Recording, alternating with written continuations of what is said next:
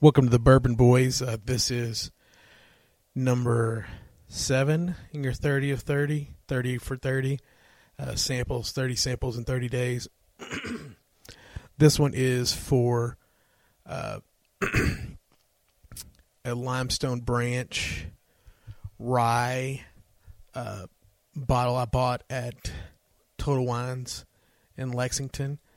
Uh, it's aged 24 months and it was barrel proof. I believe it's 111 or so, something like that. Um, the rye on the bottle, it said um, that it tasted like sweet grass. So let's try it.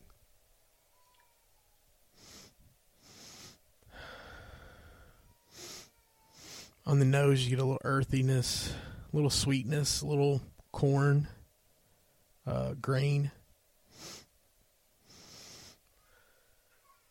All right.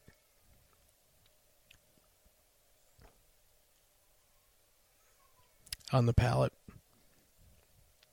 pretty much exactly what what the label said. It's sweet grass, maybe a little mint, earthy, a little bit of corn in there, a little bit of grain, which for me is not great, but it's not off-putting. So, um, not much of a finish. 24 month old rye, so I mean it's not super old, but uh, for me this would be a pass.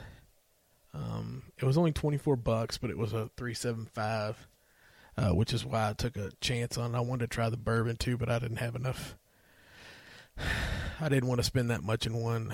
I was just trying to get us a couple Kentucky exclusives for the uh, 30 for 30, so I did the Jeptha Creed in this one. So uh, this will be a pass for me. So uh, take that for what you will.